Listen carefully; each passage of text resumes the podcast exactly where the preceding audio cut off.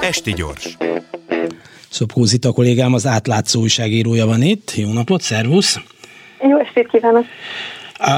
Arról írt az átlátszó, hogy mi korábban offshore cégekbe tették azok a vagyonukat, akik Magyarországon például ki tudja, hogyan, hm, azért sejtjük, gazdagodtak meg. Most az a divat, hogy magántőke alapokat hoznak létre. Ugye ennek a törvényi lehetőségét is már a Fidesz kormányzat idején alkották meg. Mm, igen, igen, a magyar szabályozás az 2014-ben lépett életbe, és egyébként három évvel később, 2017-ben az egyik képviselője be is nyújtott egy törvényi módosítási javaslatot, aminek az lett volna a lényege, hogy a magántőke alapok mögött álló befektetők kiléte nyilvánosságra kerüljön.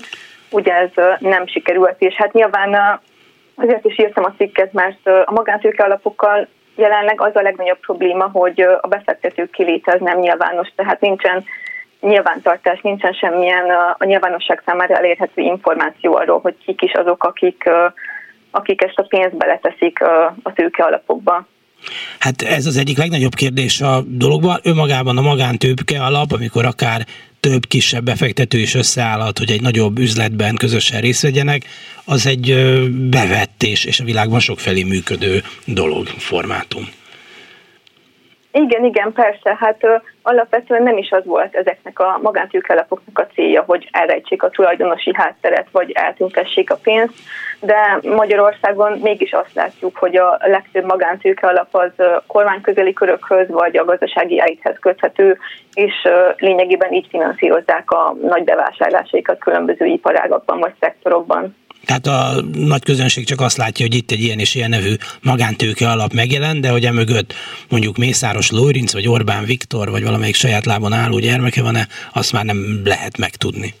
Igen, igen, arról egyáltalán nincsenek információk, hogy ki a tulajdonos, és ennek az az oka, hogy hogy a szabályozás szerint a magántőke alapok tényleges tulajdonosa az az alapkezelő, aki lényegében menedzseri a befektetéseket, akiről, vagy amik általában ugye cégek, és erről érhetőek el nyilvánosan információk, de a befektetők, akik lényegében a pénzt adják ehhez az egészhez, és cserébe befektetési jegyet kapnak, róluk semmilyen információ nem érhető el, tehát róluk nem lehet tudni, és ez átláthatatlan tulajdonosi viszonyokat hoz létre, és ez, ez az, ami a problémás a magántőke alapok kapcsán leginkább. Igen, az ember egy teljesen polgári összeget elhelyez egy bankban, egy, egy millió kérdőívet ki kell tölteni, ez az övé honnan van igazolja, nem tudom én micsoda, de itt teljesen hétköznapi kis emberek számára elérhető összegeknél is ez a szabály, hogy pénzmosás vagy bármi ilyesmi gyanúja fölvetődjön.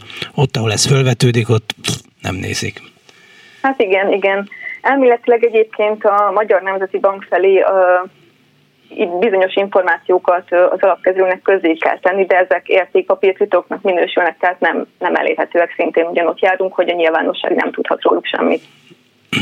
Van egy gyanunk akkor, hogy mondta, hogy hát a NER közeli, meg a Fidesz közeli emberek ebbe rejtenek el nagy vagyont, de hát akkor ezt, ezt, ezt hogyan tudhatjuk, hogy, hogy honnan támad ilyen gyanunk?